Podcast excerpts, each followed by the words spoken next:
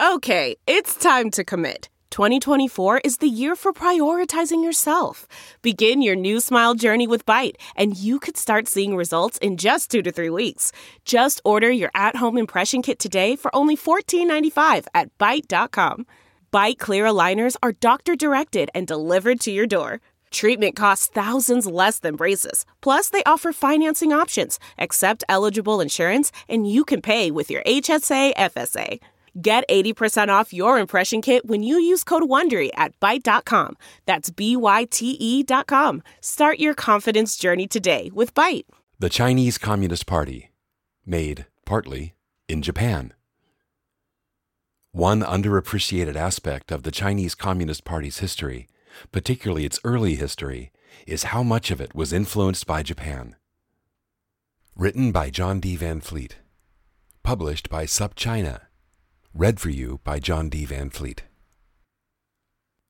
For decades now, the Chinese Communist Party, CCP, has celebrated its founding on July 1st, primarily because the precise dates and locations and attendees at the actual founding meetings in July 1921 aren't entirely settled. But they did occur, first in what's now the Xintiandi district of Shanghai, and then, as the attendees feared discovery by spies or the police, on a boat on a lake in neighboring Zhejiang province. There is one aspect of the founding and development of the party that isn't in doubt, though it's rather less known. In China's War with Japan, published in 2013, renowned China scholar and Oxford professor Rana Mitter reminds us that, quote, for good or evil, a large proportion of the history of 20th century China was made in Japan. End quote. And while the party's official history says, quote, after the October Socialist Revolution in Soviet Union led by Lenin was victorious in 1917, Marxism spread to China. That antedates the exposure of thousands of Chinese intellectuals to Marxism and their importation of it into China, mostly via Japan, by at least a decade. Mitter could easily revise his claim to be about the history of the party itself most of the CCP's founders, the education they boasted, and the very language they used in establishing and developing the CCP were influenced by Japan. Go East, young men and women. Between 1895 and 1905, Japan shocked the world twice. China's distress at losing the First Sino Japanese War, 1894 to 1895, to a polity that had long been little more than a vassal state was profound. But Japan's victory in the Russo Japanese War, 1904 to 1905, was a tectonic shock to the entire world. Never before had an Asian state stood up to a European power and remained standing. Japan therefore became a paradigm for a modernizing Asian power, and Chinese intellectuals, witnessing the drawn out demise of the Qing dynasty, Many were eager to hasten the demise, and the consequent prostration of the country in the face of Western aggression were increasingly eager to learn from a country that had not only modernized, but resolutely thwarted Imperial Russia's East Asian ambitions. And Japan was just a few days' boat ride to the east. The result was what the late Harvard scholar Ezra Vogel, in his final opus, 2020's China and Japan, called quote, the first large scale study abroad program anywhere in the world. Nearly 30,000 Chinese had studied in Japan by the advent of the First World War, and half again that amount would do so in the following two decades. They learned more than modernizing techniques and tactics. One of the Chinese intellectuals of the era, Liang Qichao, spent years in Japan, first in exile after the failed Hundred Days Reform of 1898 had he not escaped from China, he would have been executed. Years later, at Tokyo's famous Ueno Station, Liang saw families sending sons off to the war with Russia.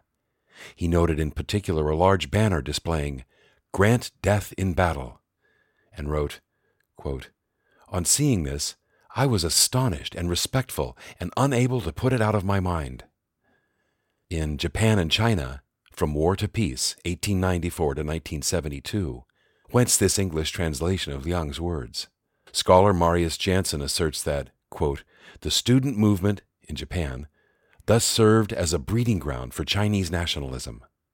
Of the 13 men who attended the inaugural CCP meetings in July 1921, four had lengthy study periods in Japan, as did the two acknowledged founders of the party, Chen Duxiu and Li Dazhao.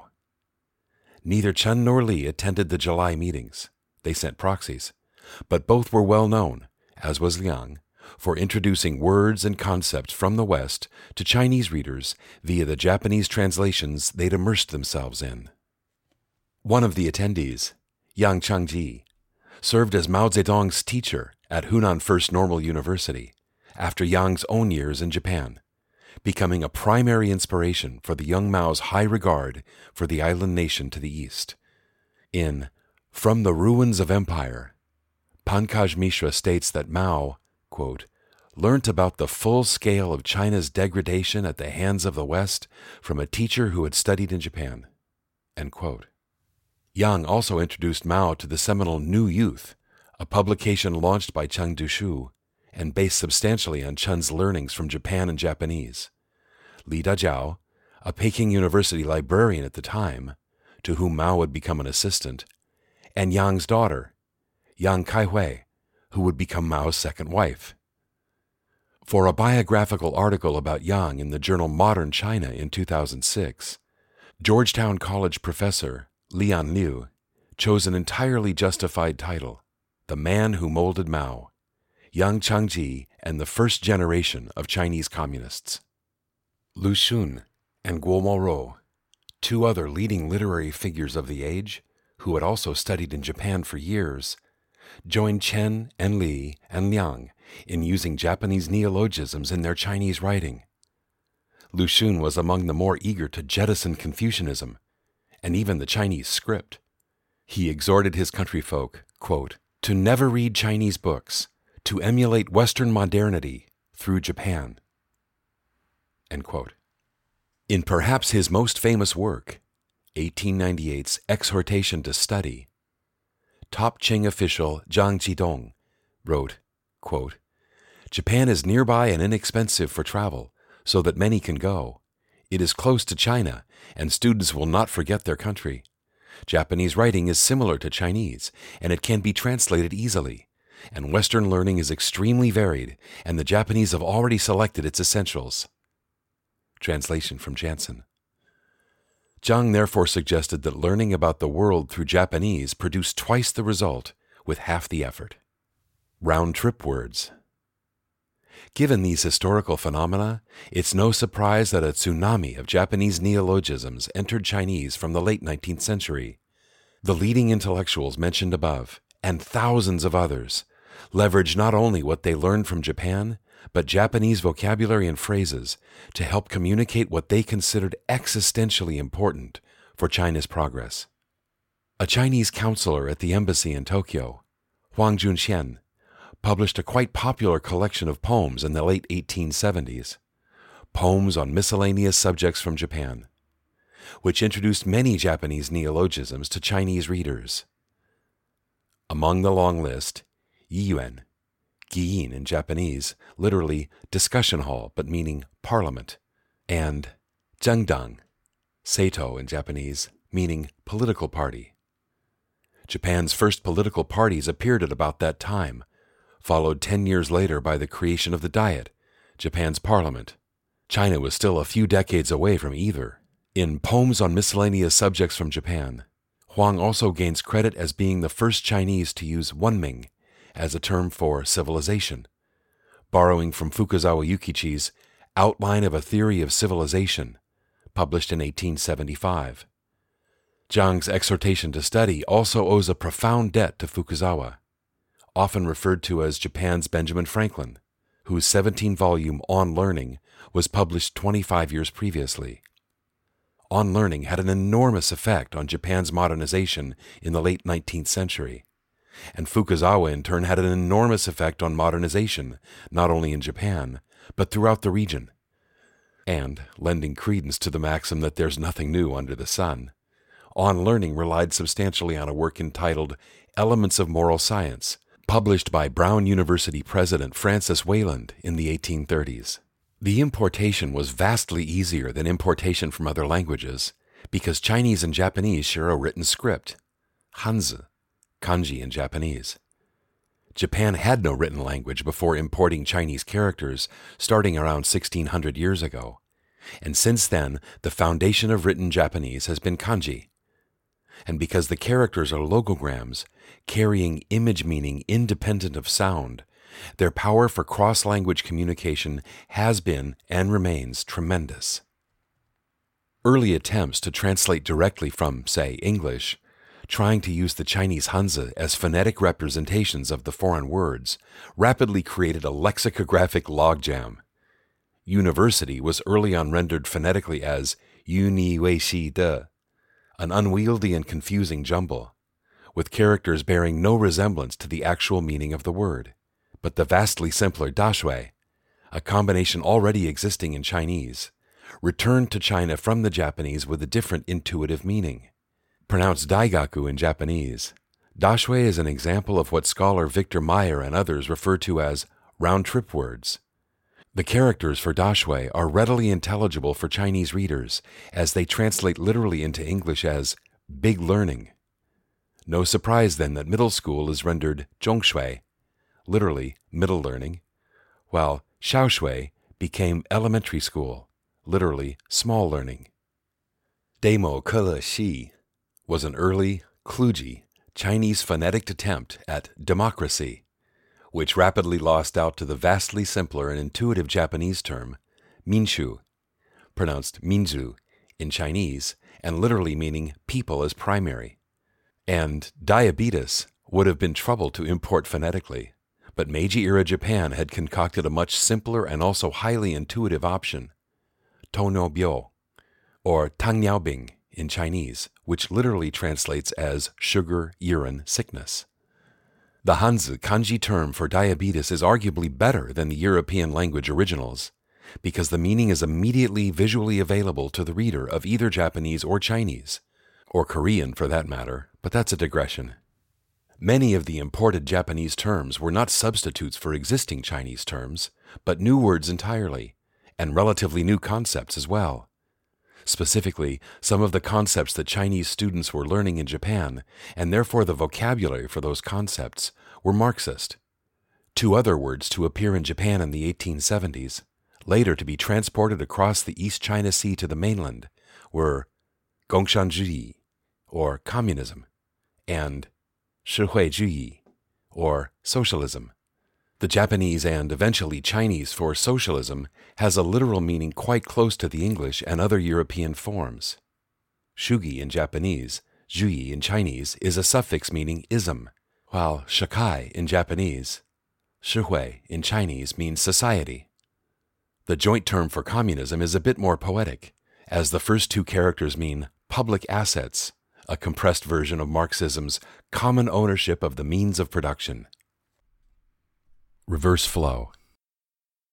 The linguistic effect on Chinese was profound. In China and Japan, Jansen writes, quote, In the long run, the cultural importance of the migration to Japan was probably greater even than its short term political significance. The student movement meant a great surge of translation from Japanese. This flood of translation from Japanese affected Chinese vocabulary. There was a massive infusion, amounting to three fourths of the new vocabulary of those decades, of new terminology into Chinese in the form of Chinese character equivalents the Japanese had first worked out for themselves. Publishing in the Journal of Chinese Linguistics in 2006, Professor Zhao Jian expands quote, More significantly, the Japanese practice of creating new words to accommodate new knowledge influenced native linguistic practice, hastening the formation of modern Chinese. Scholars such as Lei Yi and Wan Bingbing have even claimed that 70% of the most frequently used words in modern Chinese originate in Japanese. From this point of view, we may say that the flowback of Japanese loanwords into modern Chinese was the first significant requital of linguistic favors China received since Japan borrowed the Chinese writing system in the mid 4th century.